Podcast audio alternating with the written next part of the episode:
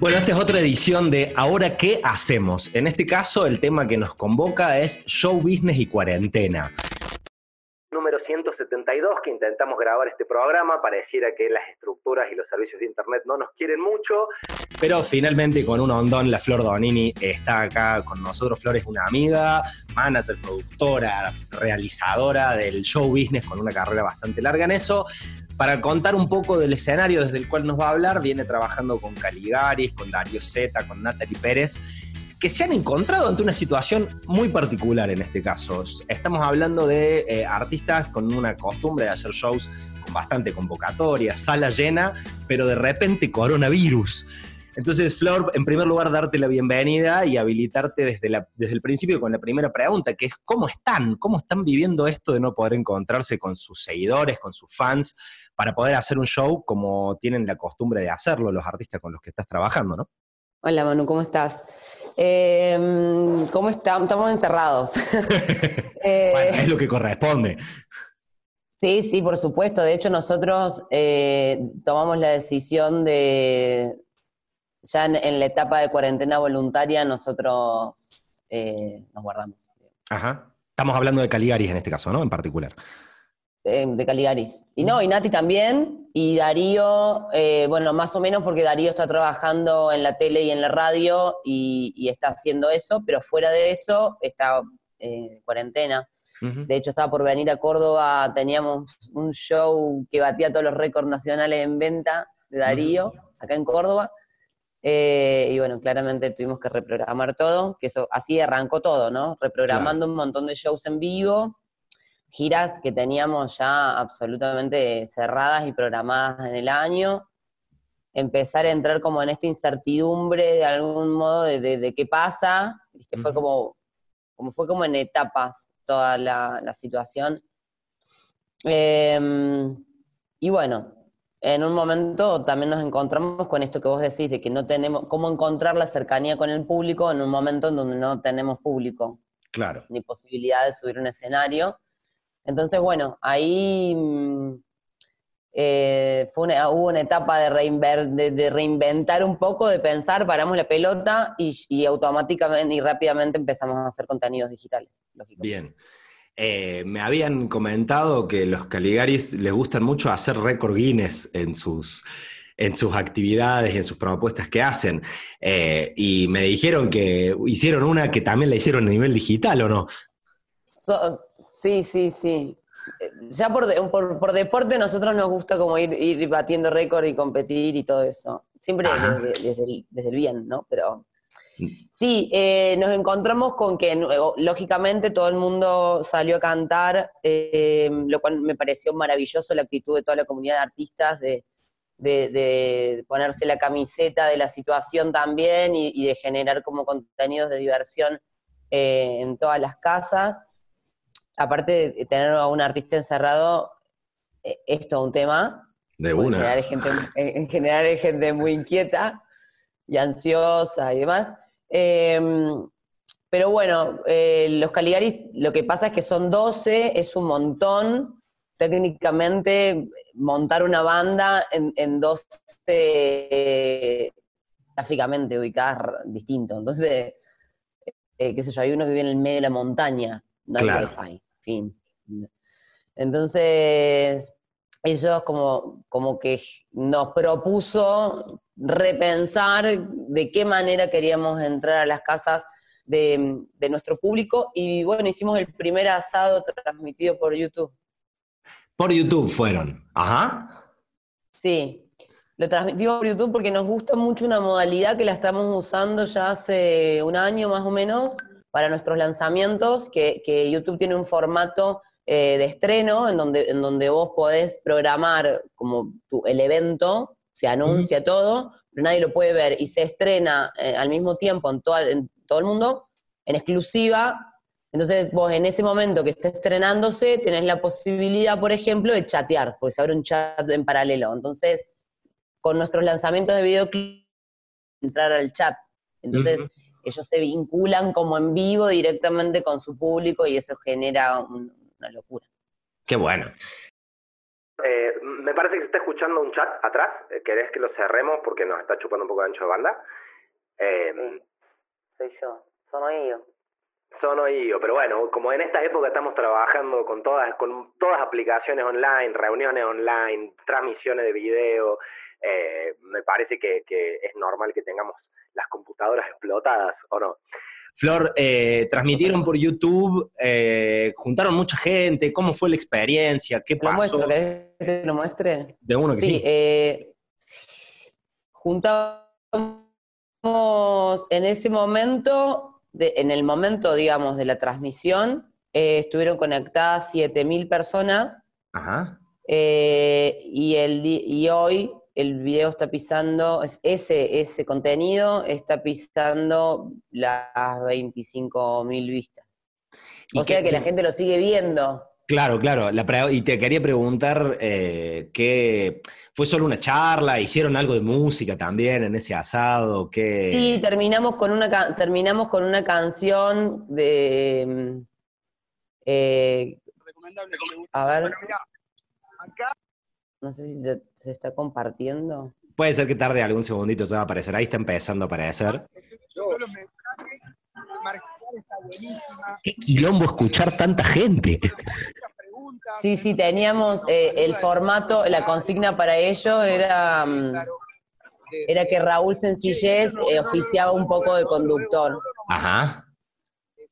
Una Pero estuvo buenísimo porque estuvo buenísimo decidir, ellos no se veían hace ya bastante. Eh, y de pronto algo que tampoco habíamos hecho nunca era mostrarlos a ellos en, en- en su casa primero y mostrarlos a ellos sin cantar.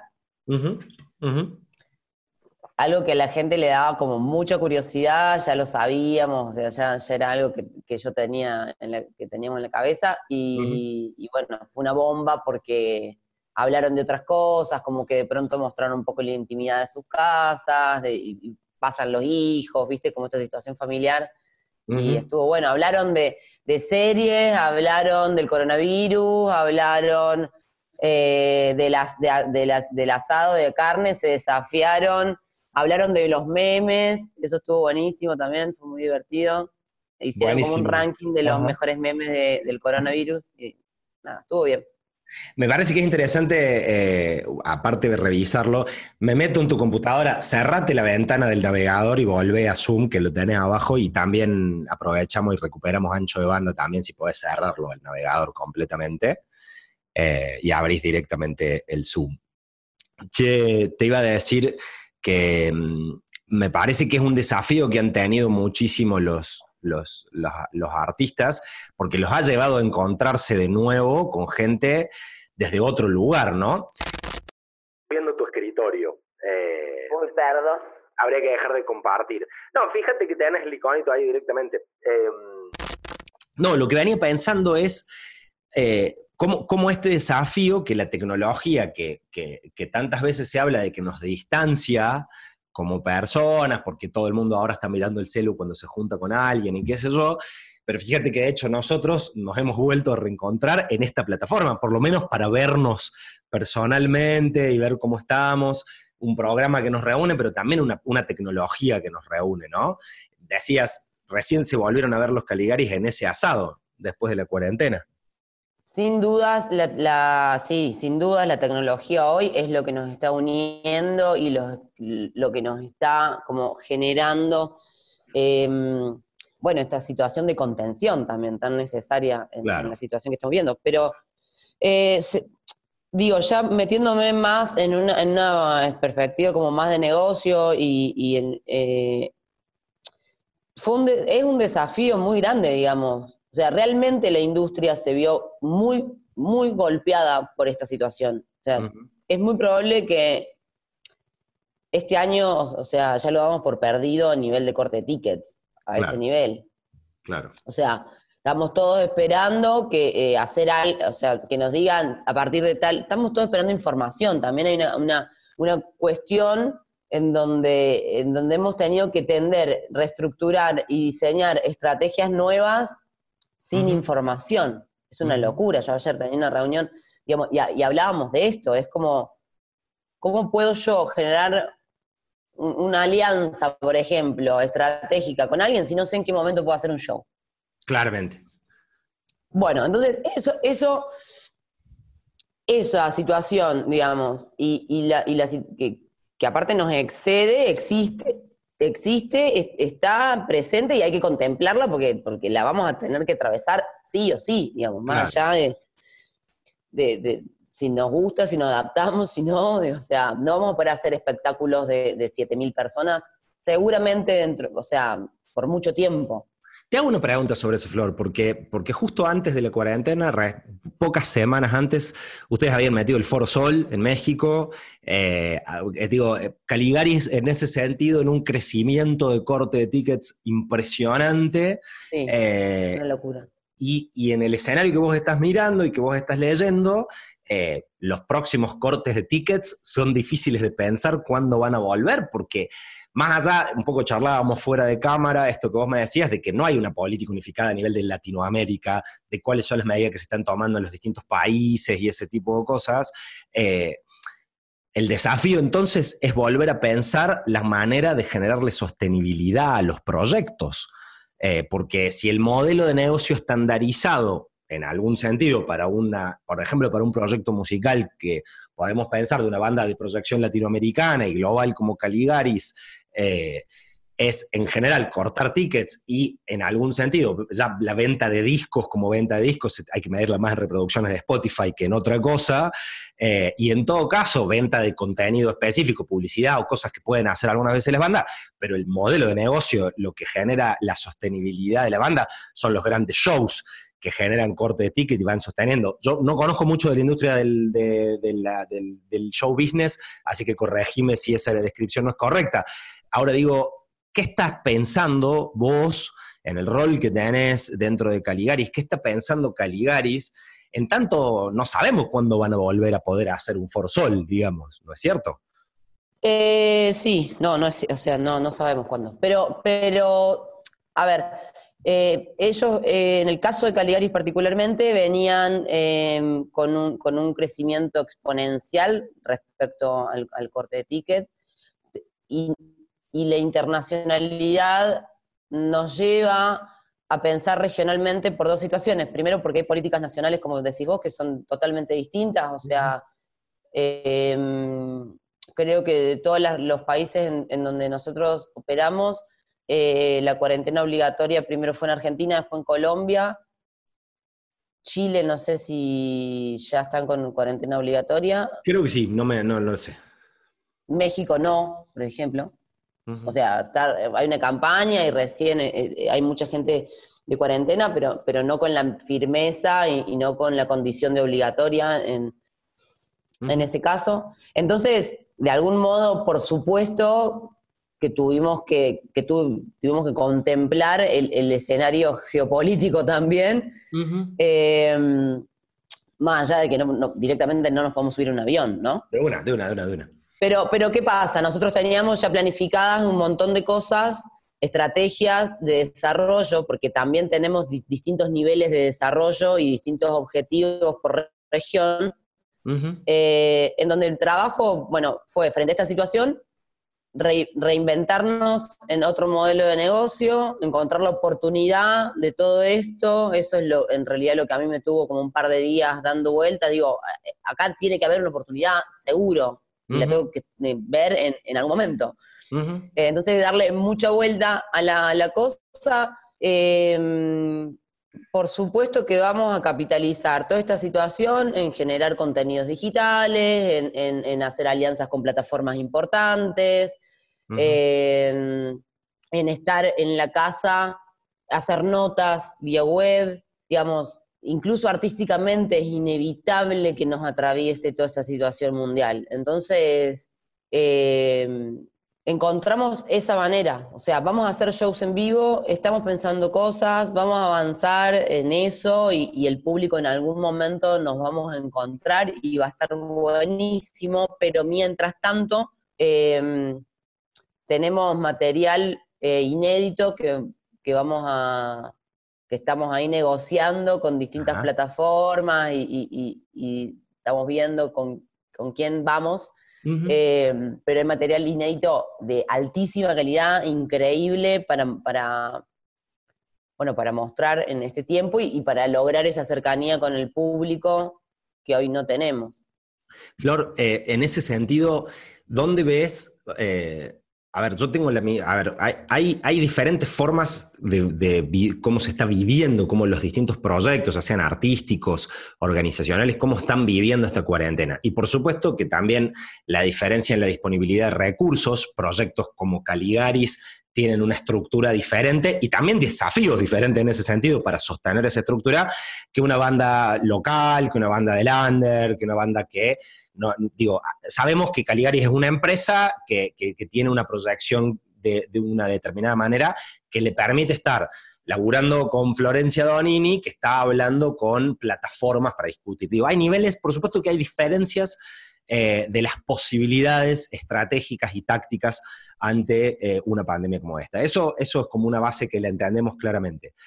Pero definitivamente el proceso de exploración o el gran desafío acá es tratar de ver cómo se entiende esto como una oportunidad y no solamente como un límite eh, a, los proyectos. Mi, mi pregunta es, por supuesto que una vía de mantenernos cerca con los públicos es hacer contenidos digitales, porque es la única manera que tenés de entrar a una casa. ¿Qué otras qué, qué estás viendo vos en el show business?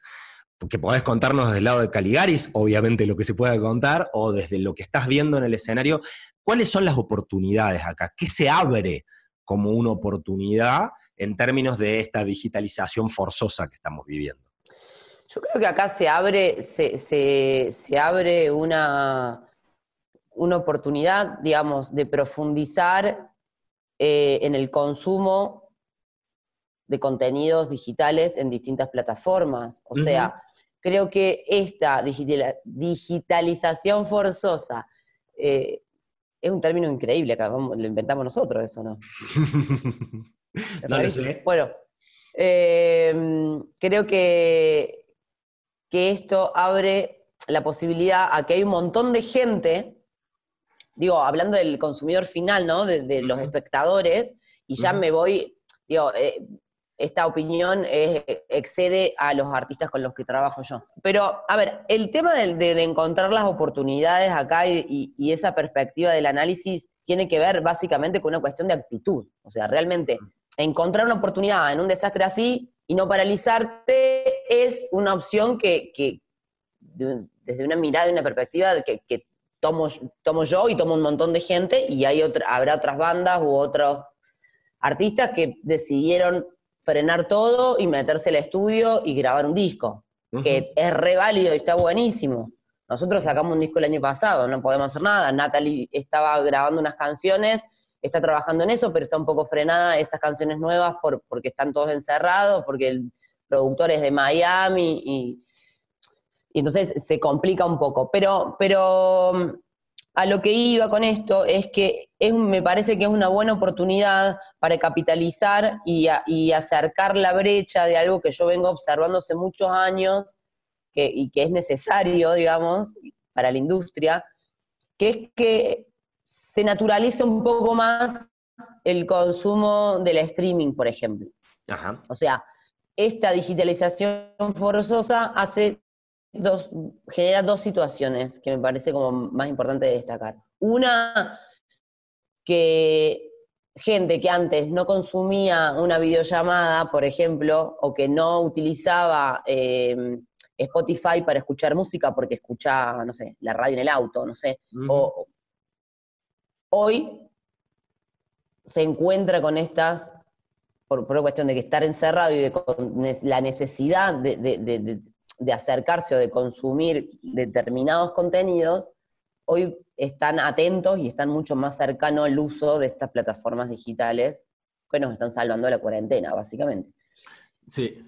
Y la, otra, y la otra situación es que también se está cambiando culturalmente la gente que le gusta ir mucho a bares o que le gusta mucho ir a conciertos o que mm, hoy está encerrada en su casa y de pronto está haciendo una opción poner un concierto en vivo y generar esa situación en, la casa. Es como medio loco, pero es una cuestión que yo incluso creo que es cultural. Y si nosotros podemos fidelizar eso en este momento, se va a convertir, en realidad lo que vamos a estar generando es generando público. Que en algún momento, cuando los Caligaris estén en vivo o Natalie Pérez esté en vivo en, un escenario X, más que de pagar, no sé, dos dólares y tener acceso a un contenido de, calidad y un streaming y ver el concierto en vivo. Qué interesante eso, Flor, porque eh, para mí ahí vos estás haciendo un buen recorrido que va desde eh, de la demanda del público o el uso del público sobre ciertas plataformas, una situación de dificultad como la que vivimos hoy, que es la digitalización forzosa, ¿sí?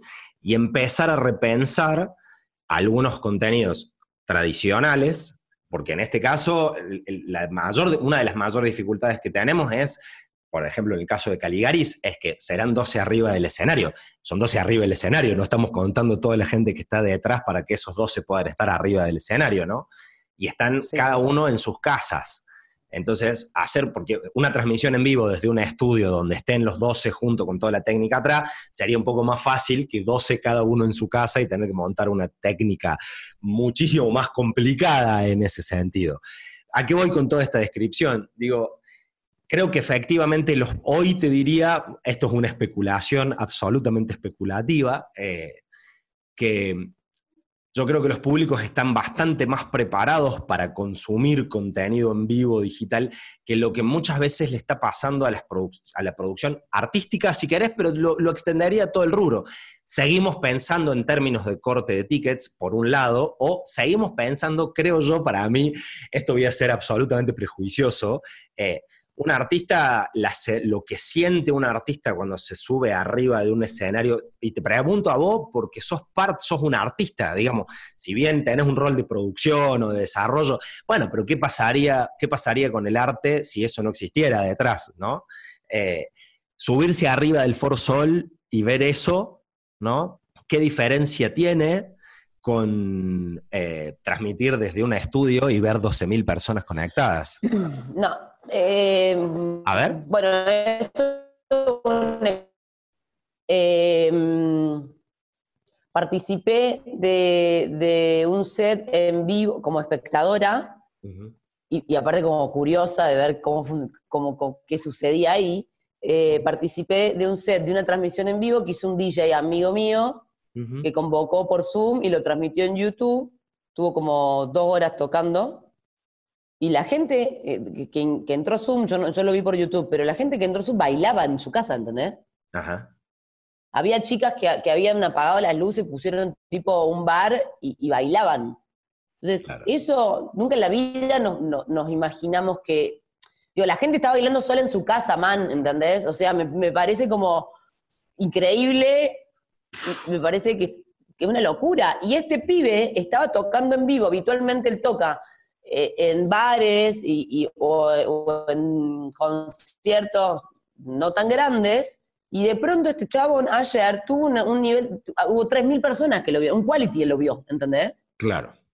Entonces, esas cosas que están pasando, me parece que no las podemos dejar pasar en la industria. Bien. Porque ahí está la oportunidad en donde hay, hay, retomo con lo del artista que me preguntabas. El vivo es irreemplazable. O sea, la situación convivio tanto en la experiencia del espectador como en la del artista y lo que se genera ahí y esa energía y esa potencia y eso que genera todo el impacto de un espectáculo eh, en vivo, porque también lo genera, o sea, no es lo mismo, cuando el estadio, por ejemplo, de 55.000 personas, se apagan las luces y se encienden 55.000 luces celulares y te iluminan un estadio, la misma gente, esa sensación, esa situación es irreproducible, no traspasa la pantalla ni en pedo, y es una cosa que, se extraña un montón y, que, que va y tiene que seguir existiendo y va a seguir existiendo, y, está buenísimo que pase y, no se compara con nada. Ahora, lo vemos, a ver, esto, de qué le pasa a los artistas, o sea, lo vemos sobre todo, por ejemplo, en los influencers o en los youtubers, o sea, matan por un, seguidor. Digo, genera, digo, la situación de éxito y el vértigo y eso, yo creo, yo creo que, que se genera un poco también igual, de la misma manera. O sea, si yo sé que estoy hablando de pronto, ahora con vos es una cosa, ahora si vos me decís, no, ¿sabés qué? Te está escuchando 40.000 personas, ahí te da, te da una cosita, ¿no? Claro. O sea, no es lo, yo creo que los artistas eso, bueno, se vibra. Lo que pasa, volviendo a, a esto de la- de- de- de- del momento y de la tecnología y los cambios de paradigma que se están generando, eh, me parece que, que no viene nada a reemplazar nada. O sea, hay una visión medio old school que todavía la estábamos pulseando con respecto al, criterio del streaming, en donde muchas veces te dicen, no, no vamos a hacer streaming, o no le damos streaming, o no sé qué, porque vamos a competir. No, man, o sea, el que decidió ir a tu concierto y te compró la entrada, sobre todo en estos conciertos grandes, en donde uno compra entrada anticipada, no, no va a preferir quedarse en su casa a verlo por la tele, porque claramente la experiencia es otra. Pero el que, el que no tenga ganas de ir o el que no pueda ir porque no está en esa ciudad y tenga ganas de consumir, vos estás abriendo una ventana, te lo voy a decir como muy en argento, digo, estás abriendo una ventana en tu kiosco eh, en la parte de atrás Claro. y, y funciona. O sea, si yo, mientras estoy transmitiendo un show, dos horas, donde ya tengo el estadio agotado, donde no tengo entradas para vender, ¿quién me va a competir? No tengo más entradas, las vendimos todas. Pero sigo vendiendo a través de una plataforma, dándole la exclusividad a una marca, me parece genial, Claro. me parece maravilloso. Está bueno. Y después te lo vendo con que lo vieron 100.000 personas, porque en realidad sumo la- las, dos, las dos plataformas y... y, eh, Pero hay que entender que eso es absolutamente legítimo. Digamos. absolutamente. Lo que pasa es que no estaba sucediendo. De una. O sea, digo, a ver, no estaba sucediendo y no está sucediendo ahora. Eso es una visión mía en- y, y- y una expectativa mía eh, respecto a, a toda esta situación, ¿no? No, mm, no hay una cultura de consumo de, de streamings y de, y de contenidos musicales en vivo. eh, Pagos. En Sudamérica, pagos, por eso. Sí, Sí. pagos. Sí. Bueno, Sí, pero sí, yo creo, yo creo que. Y de hecho lo venía observando antes del coronavirus. Yo, es algo que yo lo tengo ya como medio elaborado en la cabeza. Lo, lo- lo vengo buscando hace unos años. De hecho, esta gi- eh, la gira de verano que hicimos, eh, nosotros compartimos absolutamente todos los enlaces de las transmisiones en vivo eh, porque, yo, eh, porque estábamos midiendo eso, a ver si la gente elegía naturalmente ver eh, el show en vivo o escuchar un disco o ver otra cosa, o ver tele, no sé. De una, pero te hago una pregunta ahí. Eh, por ejemplo, si, si es que recordás específicamente, ¿qué números tuviste de las transmisiones en vivo respecto de la cantidad de corte de tickets? Digamos, ¿había shows de 5.000 tickets y de 5.000 personas conectadas en vivo? ¿Cómo, cómo fue esa proporción? ¿Qué viste ahí? No tengo cerrado, eh, no, en realidad, a ver, yo estoy- estoy hablando de shows en vivo que transmitimos eh, en participaciones nuestras de festivales. Por ejemplo, el link de Villa María. Sí. Pero su- ¿supiste cuánta gente estaba conectada cuando estaba Caligaris eh, tocando? Sí, fue tendencia en todas las redes. Bueno, eso, ese, ese es el punto, digo. Quiero decir, te puede ver la misma cantidad ver, y, me y- y nos y nos fortalece absolutamente frente, frente, frente al festival. De una. Tengo que. Vamos, para cerrar, Flor. eh, después, acá estamos poniendo plata en pensar en cosas para las redes, estamos negociando con plataformas, con lugares de streaming. Cuando la cuarentena se acabe, cuando vuelvan los shows, cuando empecemos a circular, ¿qué? ¿Qué onda? ¿Qué vamos a hacer con todo lo que hicimos estos días de cuarentena? Lo mismo, profundizarlo, digamos. O sea, si no, no tendría sentido. Hubiera sido como un parche. O sea, ahí no tiene sentido ninguna la gestión que hiciste. A ver, hace 10 años, no sé, 10, 15 años, todo el mundo te decía, no, no hasta estaban todos locos poniendo puntos de venta de tickets en todos lados, vos te levantabas una caja en un supermercado y alguien te quería encajar un ticket, ¿viste? Era como una cosa, porque la gente no, no compraba eh, ticket por internet. Hoy el 90% de los tickets de un show se vende por, por internet, por. Hoy la gente confía en, en esa- en ese proceso de compra y hoy la gente lo elige. Bueno, para mí es muy importante que en este proceso en el que estamos atravesando ahora, nosotros logremos entender que capitalizar una unidad nueva de negocio, una ventana nueva, que sí, por supuesto que implica un compromiso de generar contenidos de calidad, que de generar nuevas, o sea, te, abre todo el juego a, otra, a otro frente. Pero a mí me parece que eso hay que profundizarlo, a mí me parece que eso hay que aprovechar para generar una cultura de consumo, como la gente compra Netflix, bueno, que la gente pague Spotify también, que la gente pueda pagar Flow para, ver un concierto, como lo hace, digamos, como está incorporado en el fútbol. Totalmente. ¿No? Me parece que va por ahí un poco el pensamiento. Y me parece que en, relación a lo que vos decís, en términos comunicacionales, la generación de redes, para, porque los artistas tienen que empezar a incorporar otra lógica de producción de contenidos en muchos casos, eh, lo que abre estos encuentros, que por ahí me comentabas, de, aparecen a ver los, invitados para las transmisiones en vivo y se empiezan a encontrar y se empiezan a conectar y se empiezan a producir cosas, son una oportunidad. Es decir, la lectura y la síntesis de la oportunidad que se ve acá es en la producción de contenidos, en el desarrollo de contenidos orientados a plataformas, para el consumo de contenidos de calidad, digamos, por parte de los artistas, es el modelo de negocio que vos estás explorando, digamos, en este momento. Yo eh, quiero instalar una costumbre de este programa, ¿sí? Que, es preguntarles a quienes voy invitando, ¿qué, ¿qué están aprendiendo de sí mismos en esta cuarentena?